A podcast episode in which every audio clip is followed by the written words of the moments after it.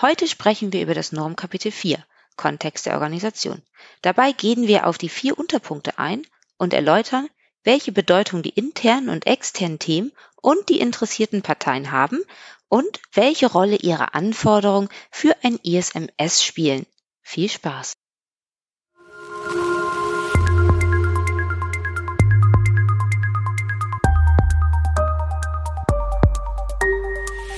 ISMS Explain. Informationssicherheit einfach erklärt. Herzlich willkommen bei ISMS Explain. Heute möchten wir mit euch über das Normkapitel 4 sprechen, den Kontext der Organisation. Mein Name ist Saskia und bei mir ist Hans. Ja, hallo Saskia. Hallo Hans. also beim, beim Normkapitel 4 das heißt ja aufgeteilt in vier Unterkapitel. Dann fangen wir einfach mal mit dem ersten an, mit dem Verstehen der Organisation und ihres Kontextes. Soll ich einfach mal vorlesen, was in der Norm steht? Ja, ist bestimmt ganz sinnvoll. Hm. Okay, also die Organisation muss externe und interne Themen bestimmen, die für ihren Zweck relevant sind und sich auf ihre Fähigkeiten auswirken, die beabsichtigten Ergebnisse ihres Informationssicherheitsmanagements zu erreichen. Das klingt ja ganz schön kompliziert auf den ersten Blick. Genau. Und typischerweise, wenn man sowas liest, ist so ähnlich wie bei einem Gesetzestext, man muss es ein bisschen auseinandernehmen. Ne? Mhm, genau. Können wir ja vielleicht einfach mal versuchen. Ne? Also, ja, das ist doch eine gute Idee. Mhm. Gut, das, der Satz geht los mit, die Organisation muss externe und interne Themen bestimmen, die für ihren Zweck relevant sind. Jetzt fangen wir vielleicht nicht gleich mit dem ersten Halbsatz an, sondern mit dem Zweck selbst. Was ist denn der Zweck eines Unternehmens? Genau, das ist ja wichtig, erstmal zu überlegen, wofür ist mein Unternehmen eigentlich da? Mhm. Normalerweise natürlich, um will das Unternehmen ja auch bestehen. Das heißt, es muss Geld verdienen, also Rechnungen bezahlen. Genau. Stimmt. So steht es in meinem Lieblingsbuch von Gerhard Wohland, Denkwerkzeuge der Höchstleister. Ein Unternehmen hat den Zweck, Probleme zu lösen. Es orientiert sich an der Aussicht auf bezahlte Rechnungen. Treffender kann man es fast gar nicht beschreiben, finde ich.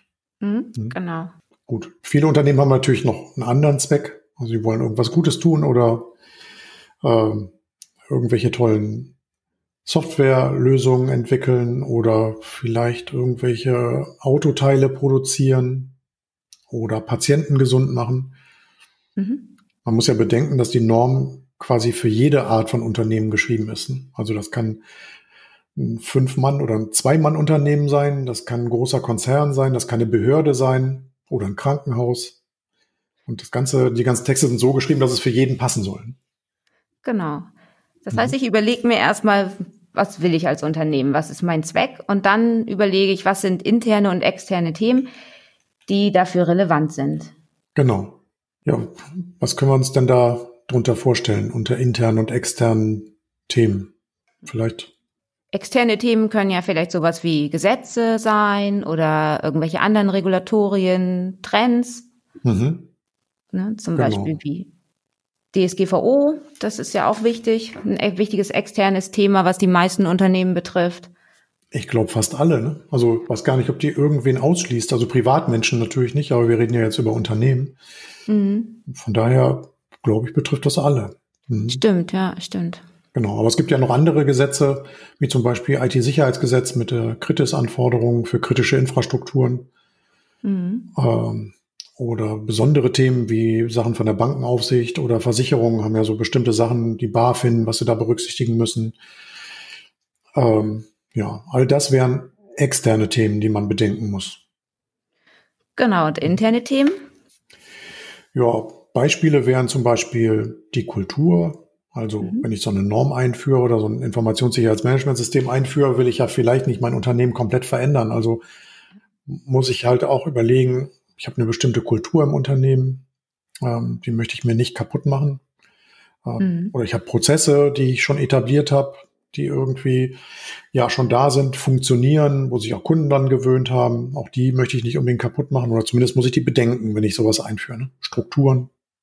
Genau. Und sowas. Genau. Genau. Mhm. Das klingt ja. ja dann erstmal gar nicht so kompliziert, wenn man es erstmal aufgeschlüsselt hat. Nö, das stimmt. So schlimm ist es eigentlich nicht.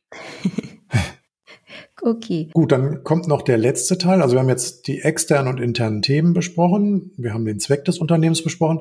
Jetzt sagt der Satz ja noch, und sich auf ihre Fähigkeit auswirken, die beabsichtigten Ergebnisse ihres Informationssicherheitsmanagementsystems zu erreichen.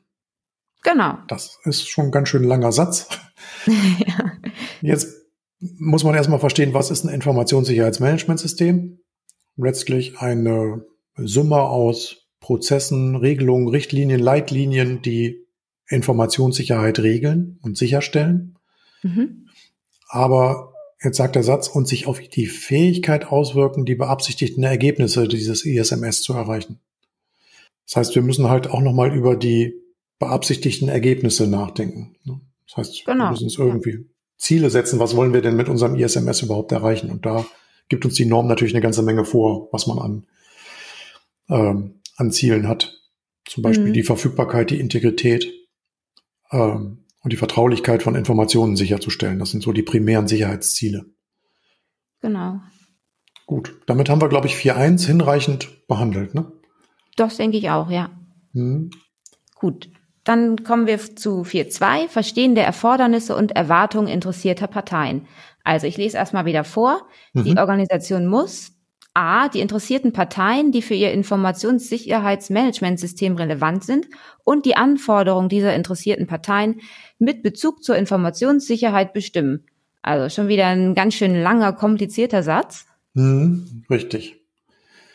Ja, jetzt muss man sich an diesen Normensprech so ein bisschen gewöhnen. Interessierte Parteien, also inzwischen gefällt mir das, das Wort tatsächlich sogar so ein bisschen, weil das ganz gut irgendwie eine Gruppe von äh, von Parteien beschreibt, die irgendwo rund um meinen Unternehmenskontext existieren, die ein Interesse an meinem ISMS haben könnten.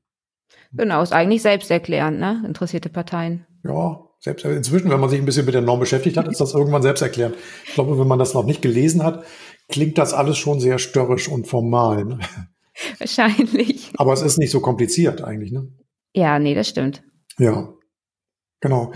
Wir hatten ja überlegt, also man, man kann es eigentlich ganz gut an Beispielen erklären. Auch hier können wir wieder nach extern und intern unterscheiden. Ne? Mhm, genau.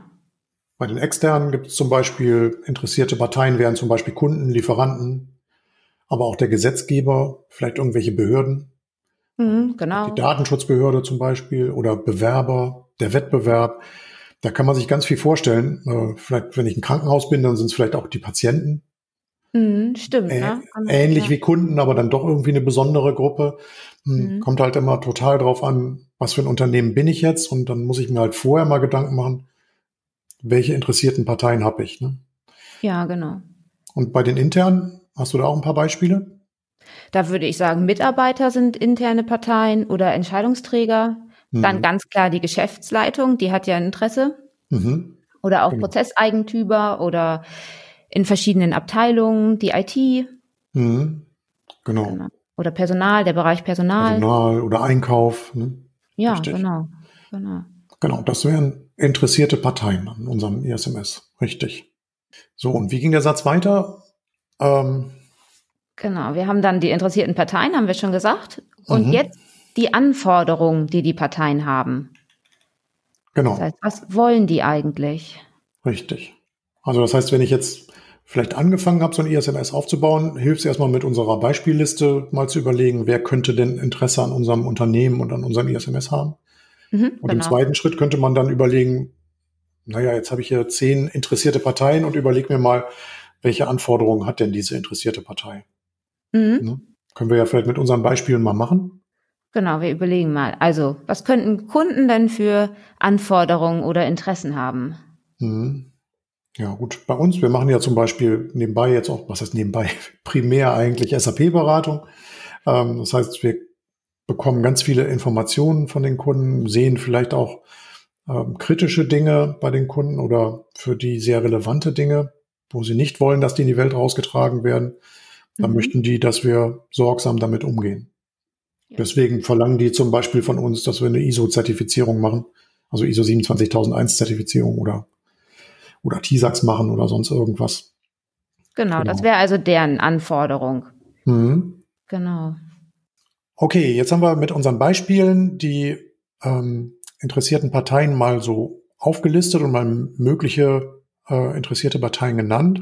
Und jetzt steht in dem Satz ja noch drin, die interessierten Parteien, die für ihr ISMS relevant sind. So, wir haben jetzt eine Liste aller interessierten Parteien, ähm, die Interesse an unserem Unternehmen haben könnten. Und jetzt muss man aus dieser Gesamtliste vielleicht nochmal welche rausstreichen, die vielleicht gar keine Relevanz für das ISMS haben. Also ich könnte jetzt zum Beispiel mal sagen, der Wettbewerb, vielleicht hat der jetzt in meinem Fall gar keine Relevanz.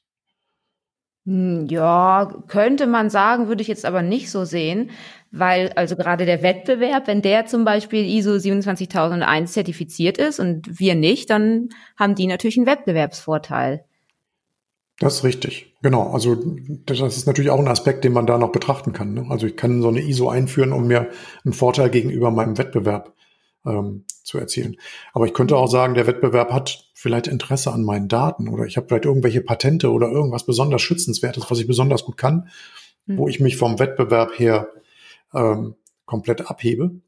Mhm. Und der Wettbewerb hätte vielleicht großes Interesse, diese Informationen zu kriegen. Und von daher würde ich sagen, ist das auf jeden Fall eine interessierte Partei, die, die relevant ist. Ne? Also mhm.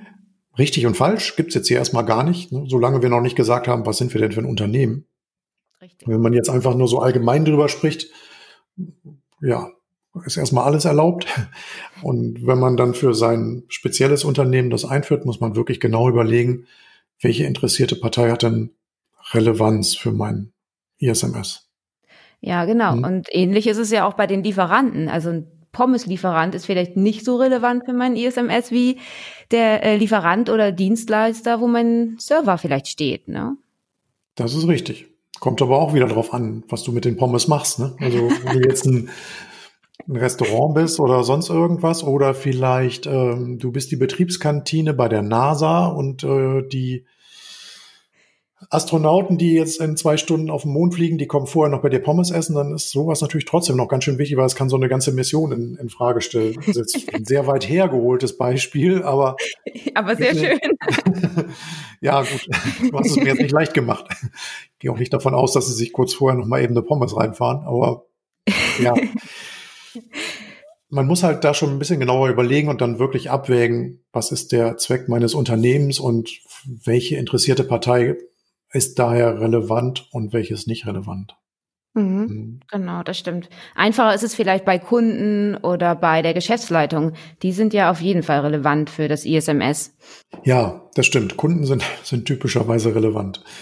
Und deren primären, primäre Ziele sind natürlich, dass die, deren Informationen ähm, bezüglich Verfügbarkeit, Integrität, Vertraulichkeit entsprechend behandelt werden. Also, dass wir quasi nicht mit den geheimen Stücklisten von irgendwelchen zu produzierenden Dingen ähm, hausieren oder die weitergeben oder was weiß ich, vielleicht auch nur versehentlich in irgendwelchen Kundenpräsentationen bei anderen Kunden benutzen und somit Wissen abfließen. Ja, das stimmt, genau. Genau. Was könnten so Mitarbeiter für Anforderungen an unser ISMS haben? Ja, ganz klar, sorgsamer Umgang mit Personaldaten. Hm. Genauso wie zum Beispiel Bewerber auch. Die haben da wahrscheinlich auch ein Interesse dran, dass mit ihren Daten gut umgegangen wird. Genau, die teilen uns ja vielleicht ihre Gehaltsvorstellungen oder sowas mit in der Bewerbung. Und das will man natürlich auch nicht, dass damit, äh, dass solche Informationen ähm, aus dem Unternehmen abfließen. Hm. Genau. Richtig. Genau, jetzt sind wir eigentlich, wir haben es jetzt gar nicht gesagt, aber wir sind jetzt eigentlich schon in 4.2b gesprungen. Äh, da steht nämlich die Anforderungen dieser interessierten Parteien mit Bezug zur Informationssicherheit bestimmen. Also das heißt, man hat die Gesamtliste der interessierten Parteien, man hat sie dann reduziert auf die relevanten interessierten äh, Parteien. Und jetzt sind wir gerade bei dem Punkt, dass wir gucken, welche Anforderungen haben die. Gut, für Kunden, mhm. für Mitarbeiter haben wir das erklärt. Die Geschäftsleitung hat vielleicht auch ähm, Anforderungen an so an unser ISMS. Ne? Auf der einen Seite möchten die natürlich, dass der Geschäftsbetrieb weiter aufgehalten, äh, aufrechterhalten wird. Auf der anderen Seite wollen sie natürlich auch weiterhin ähm, Geld verdienen und den Fortbestand des Unternehmens sichern. Ja, natürlich, genau. Mhm. Genau. Bei den Beispielen hatten wir noch die Gesetzgeber. Was könnten die wollen? Dass Gesetze einfach. eingehalten werden, genau. Genau, richtig. Genau. Ja. Super. Ich glaube, dann haben wir ja gut, wir könnten vielleicht nochmal überlegen, wie geht man denn jetzt ran, wenn man jetzt so eine so, eine, so ein ISMS aufbaut. An den Kapiteln in der Norm ist, glaube ich, sehr viel gesunder Menschenverstand notwendig. Ne? ja. Ist, man muss halt den Text lesen, so ein bisschen so wie wir es jetzt machen, dass wir den so ein bisschen auseinandernehmen und äh, Wort für Wort durchgehen. Die Texte sind ja mit wenig Füllwörtern geschrieben. Da ist nicht viel Unwichtiges dabei bei diesen Normtexten. Wenn diese ganze Norm hat, weiß gar nicht, knapp 30 Seiten. Mm, ich glaube ähm, auch, ja. Und da ist fast jedes Wort wichtig. Ne? Das wird auch alles, alles immer auf die Goldwaage gelegt. Äh, wenn der Auditor kommt, dann erklärt er einem schon genau, was da steht und dass da nicht so ganz viel Interpretationsspielraum drin ist. Ne? Gut, jetzt haben wir gesagt, ähm, gesunden Menschenverstand anwenden. Aber das bei Gesetzgebern ist das ja vielleicht ein bisschen schwierig, da den gesunden Menschenverstand anzuwenden. Du meinst, sie haben keinen, oder? das habe ich jetzt nicht gesagt. Nein, ich dachte, man müsste da vielleicht an die ganzen Informationen auch anders kommen. Also mhm. am besten irgendwie Prozesse definieren, um die Anforderungen zu ermitteln oder ähm, mhm. beim Rechtskataster nachzuschauen, was es da für Gesetze gibt oder sich regelmäßig abzudaten, weil da gibt's ja auch am laufenden Band neue Gesetze und Regularien, die man beachten muss. Hm, genau, dass man sich quasi mal überlegt, welche Gesetze gelten überhaupt für mein Unternehmen. Allein das ist schon eine Herausforderung. Und da gibt's halt Firmen, die sowas machen für teuer Geld, ähm, äh, prüfen die quasi, welche Gesetze für mein Unternehmen relevant sind. Dann erstellen die so ein sogenanntes Rechtskataster. Dann gibt's dann auch so Update-Optionen. das heißt, man zahlt dann monatlichen Betrag und wenn sich irgendwas an irgendwelchen Gesetzen ändert, ähm, dann kriegt man eine Information und dann kann man halt gucken, oh, muss ich jetzt, also bezieht sich diese Änderung auf mein Unternehmen, hat das irgendeine Auswirkung für mich? Also sowas mhm. gibt's. Es gibt aber auch ganz gute Webseiten, können wir vielleicht auch mal mit in die Shownotes aufnehmen. Ähm, es gibt da so eine Webseite, die heißt Buzzer äh, also B-U-Z-Z-E-R geschrieben. Und wir schreiben den Link in die Shownotes. Ich weiß nämlich gerade nicht, ob es de oder com ist. Ähm, da kann man halt, wenn man schon rausgefunden hat, welche Gesetze für einen relevant sind, kann man halt äh, das markieren und dann kriegt man halt, wenn Änderungen passieren, kriegt man eine Info und kann dann halt selber gucken, ob das relevant ist, weil diese Rechtskataster auch ganz schön teuer sind für kleine Unternehmen. Möglicherweise zu teuer, deswegen ist so eine Buzzer-Seite vielleicht auch gar nicht verkehrt. Oh ja, cool, das ist ein guter hm. Hinweis. Genau, nehmen wir mal mit in die Shownotes auf. Mhm. Gut. Ich glaube, damit haben wir Kapitel 4.2 der Norm eigentlich auch schon hinreichend betrachtet. Ne? Genau, das denke ich auch. Dann ähm, kommen wir zu 4.3, Festlegen des Anwendungsbereichs des Informationssicherheitsmanagementsystems das äh, umfasst ja auch irgendwie so ein bisschen 4.1 und 4.2 mit. Ne? Also hier mhm. muss die Organisation die Grenzen und die Anwendbarkeit des Informationssicherheitsmanagementsystems bestimmen. Mhm. Oh, das ist ein ganz schön schwieriges Wort, wenn man das so oft hintereinander ja, liest. Vielleicht sagen wir nur noch ISMS inzwischen. Die Leute, die jetzt die, diese Folge hören, haben ja die anderen Folgen auch schon gehört. Sollte sich, ne? bestimmt. Sollte sich diese Abkürzung ISMS bestimmt schon eingeprägt haben. Genau. Genau, das ähm, heißt, ich muss jetzt, wenn ich ein Managementsystem definiere, erstmal quasi die Grenzen definieren und sage, wofür soll es denn gelten? Ne? Genau, das ist richtig, ja. Mhm. Genau. Das passiert natürlich immer unter der Beachtung von 4.1 und 4.2 der Norm, also äh, den externen und internen Themen und den interessierten Parteien. Mhm. Genau, aber ich habe jetzt, ich würde quasi aus dem Gesamtunternehmen mir einen Teil herausschneiden und sagen, in dem gilt das ISMS. Das muss ich gar nicht machen. Ich kann natürlich auch sagen, das gilt für alle Standorte und alle Bereiche meines Unternehmens. Bei einem kleinen Unternehmen bestimmt okay, ne, weil die, das Eingrenzen des Anwendungsbereichs natürlich auch zu Schnittstellen führt und zu Abgrenzungsschwierigkeiten führt. Mhm. Bei einem großen Unternehmen ist vielleicht keine gute Idee. Also wenn ich jetzt ein Weltkonzern bin, dass ich sage, ich führe jetzt ähm, ein ISMS nach ISO 27001 äh, quasi auf einmal in allen Standorten, in allen Bereichen ein. Das könnte ein Projekt werden, was sich ganz schön lange hinzieht und möglicherweise nie fertig wird. Ja, ja. das glaube ich. Ja. Genau. Typisch ist, dass man dann vielleicht so anfängt, dass man erstmal vielleicht auf den Standort, Standort reduziert. Also wenn es jetzt der Weltkonzern ist, dann sagt man halt, okay, wir reduzieren uns jetzt mal auf den Standort Ratingen in Deutschland oder Düsseldorf in Deutschland oder sowas.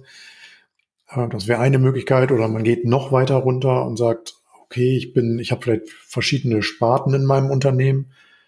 Ähm, ich habe jetzt vielleicht eine Medizinsparte und ich habe eine, äh, was weiß ich, eine, eine Sparte, die irgendwelche anderen mechanischen Bauteile produziert. Dann kann ich sagen, okay, ich nehme die Medizinsparte rein, aber die anderen elektronischen Bauteile nicht. Mhm. Sowas kann ich machen. Man muss halt so ein bisschen schneiden und dann überlegen, wie kann man es sinnvoll machen. Mhm. Ja, genau. Und wie kann man es auch begründen? Ne? Man muss es ja auch begründen, warum man da den, den Einschnitt macht. Genau, das ist richtig. Ja. Wir haben uns mal so ein Beispiel ausgedacht, also ein Beispielanwendungsbereich, so wie er dann in der, in der, in dem Zertifikat auch auftauchen würde, wäre zum Beispiel Entwicklung, Herstellung und Service von Werkzeugmaschinen für die Stahlbearbeitung am Standort Düsseldorf. Mhm. Das wäre ein Anwendungsbereich, der erstmal so formell in Ordnung wäre. Und jetzt kann man aber noch sagen, was nicht dazu gehört. Und dann wäre das quasi der nächste Satz. Das Unternehmen nimmt die Dienste externer Steuerberater und Rechtsberatung in Anspruch. Ne? Genau, das steht ja auch in der Norm, dass Schnittstellen und Abhängigkeiten ähm, erwähnt werden müssen, ne? die dann nicht von der Organisation selbst durchgeführt werden. Genau. Genau. Also formell würde ich sagen, ist dieser Anwendungsbereich, so wie, wie wir den jetzt hier definiert haben, erstmal richtig und als Beispiel so, dass man verstehen kann, was da eigentlich gefordert wird, vielleicht auch ganz gut geeignet. Mhm. Und wo schreibst du das rein? Ähm, ja, zum einen steht das der Anwendungsbereich auf dem Zertifikat. Ähm, mhm. Aber es hilft natürlich, also wir machen die, die Einführung dieser Norm natürlich nicht nur, um das Zertifikat zu kriegen oder für den Auditor. Ähm, typisch ist sowas in eine Leitlinie zu schreiben. Also es gibt ja, wir werden ja in den späteren Kapiteln noch über Leitlinien und Richtlinien sprechen. Die Idee ist halt, dass es eine Leitlinie im Unternehmen gibt und mehrere Richtlinien. Die Leitlinie ist quasi so das Dokument, in dem global beschrieben wird. Wir haben das Ziel, Informationssicherheit, eine hohe, einen hohen Stand an Informationssicherheit zu erreichen. Das Management steht dahinter. Wir stellen alle Ressourcen dafür zur Verfügung. Das ist uns wichtig. Ähm, also wir, wir schreiben unsere Ziele da nochmal rein. Was, was, warum machen wir das alles? Und da würde man auch den Anwendungsbereich vielleicht nochmal erwähnen. Bei größeren Unternehmen gibt es aber auch ähm, Lösungen, wo man eigene Dokumente dafür hat und dann gibt es dann so Scope Statements oder sowas ähnliches. Mhm, okay. Mhm. Gibt unterschiedliche Varianten. Das ist auch wieder so eine Sache. Ähm, die Norm sagt, was man machen muss, aber nicht, wie man es machen muss. Ne? Also ich kann mir auch was was anderes ausdenken und kann es woanders hinschreiben. Ich kann, kann das, äh, was weiß ich, wenn ich ein Büro habe und dann kann ich mir einen Eingangsbereich auf die Tapete schreiben. Auch das würde jetzt erstmal nicht gegen die Norm sprechen. Also ist eigentlich ganz gut. Das für ne? den Auditor? naja, wenn sichergestellt ist, dass das alle so sehen können und äh, quasi alle im Unternehmen das sehen, ist das vielleicht gar nicht mal so schlecht, die Idee. Ne? Also mhm, stimmt. das wird den, den Mitarbeitern immer wieder vor Augen geführt. Die laufen da jeden Tag dran vorbei. Ne? Aber es, es war ja jetzt eigentlich nur, um mal so plakativ zu sagen, die Norm schreibt, was man machen muss und nicht wie. Und da kann man halt auch ganz kreativ sein. Man muss halt, wenn man seine kreative äh, Idee äh, entwickelt hat, im Nachgang vielleicht nochmal gucken, passt das zur Norm? Erfülle ich alle Kriterien oder nicht? Ne? Mhm. Aber erstmal finde ich jetzt diese Idee mit der Tapete gar nicht so verkehrt. Ja, dann machen wir das doch. Ja, wir haben keine Tapete bei uns im Büro. Schade. Schwierig. Und wir haben viele Leute, die selten im Büro sind. Und von daher ist dann fraglich, ob die, diese Mitarbeiter, die halt viel auf Reisen sind, ähm, dann Kenntnis hätten von, von unserer Leitlinie oder von dem, äh, von unserem Scope. Deswegen, hm. für ja, uns vielleicht nicht so. Ja immer. irgendwas ist immer, genau. Genau. Genau. Wir haben uns ja ähm, bei der Vorbereitung noch fünf Schritte äh, aufgeschrieben. Mhm. Die Art der Ermittlung, wie man das, wie man den Anwendungsbereich festlegen kann. Mhm. Da haben wir erst gesagt, eigene Anforderungen bedenken. Ne, genau. Ganz klar, als erstes. Dann mhm. natürlich auch die Kundenanforderungen bedenken. Mhm. Und zu dritt, zu, als dritter Schritt ähm, zukünftige Anforderungen, dass man die auch gleich mitbedenkt, so dass man nicht ständig den Anwendungsbereich neu definieren muss. Mhm. So was ist besonders bei TISAX eigentlich interessant, ne? wenn man, mhm. wir reden zwar jetzt eigentlich über die ISO 27001, aber bei TISAX ist es nicht anders. Äh, da brauchen wir das ja auch. Mhm. Ja, wer sich mit TISAX schon mal beschäftigt hat, da gibt's ähm, so unterschiedliche Assessment Level, AL2 und AL3. Ähm, bei AL2 ist es ein hoher Sicherheitsbedarf und bei AL3 ist es quasi die kleinste Stufe bei TISAX. Ähm, bei AL3 ist es ein sehr hoher Sicherheitsbedarf. Und ähm, bei uns war es zum Beispiel so, dass uns ein Automobilhersteller verpflichtet hat, ein TISAX einzuführen nach AL2, also nach hohem Sicherheitsbedarf. Wir haben aber gedacht, da wir einen sehr großen Anteil unseres Umsatzes in der Automobilindustrie machen, besteht natürlich die potenzielle Gefahr, dass wir mit unserem AL2 TISAX fertig sind und dann kommt der nächste Automobilhersteller und sagt, so, von euch hätte ich jetzt gerne AL3 und dann fangen wir wieder von vorne an. Oder dann ja. müssen wir quasi das frisch implementierte Managementsystem nochmal wieder erweitern und dann nochmal wieder neu durch die Prüfung gehen. Ähm, mhm. Deswegen haben wir halt gesagt, hm, durch die potenzielle Gefahr, äh, dass da zukünftige Anforderungen kommen, gehen wir freiwillig auf AL3, auch wenn im Moment noch keiner gekommen ist, äh, der das haben möchte, haben wir halt uns potenzielle Anforderungen schon zunutze gemacht.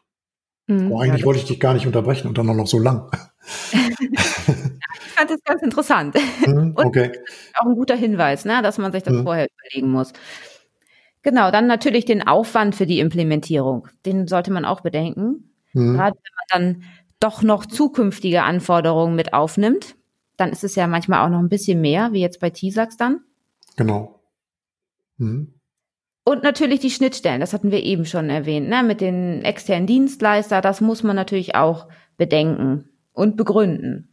Genau. Da gibt's auch so eine Tendenz, also wir beraten ja dann doch einige Unternehmen, die sich damit beschäftigen, so ein ISMS einzuführen und ja, es kommen immer wieder die gleichen Ideen am Anfang. Oh, wir schneiden das ganz klein, wir nehmen, wir machen einen ganz kleinen Anwendungsbereich, um uns das Leben einfach zu machen. Ja, ist aber leider nicht so, weil alles, was ich rausschneide, habe ich dann irgendwo nachher ähm, bei den externen Themen mit drin. Also ich bin dann, dann quasi äh, möglicherweise dadurch viele Lieferantenbeziehungen, die ich mir dann dadurch einkaufe, was auch nicht wirklich besser macht. Ne? Also mhm.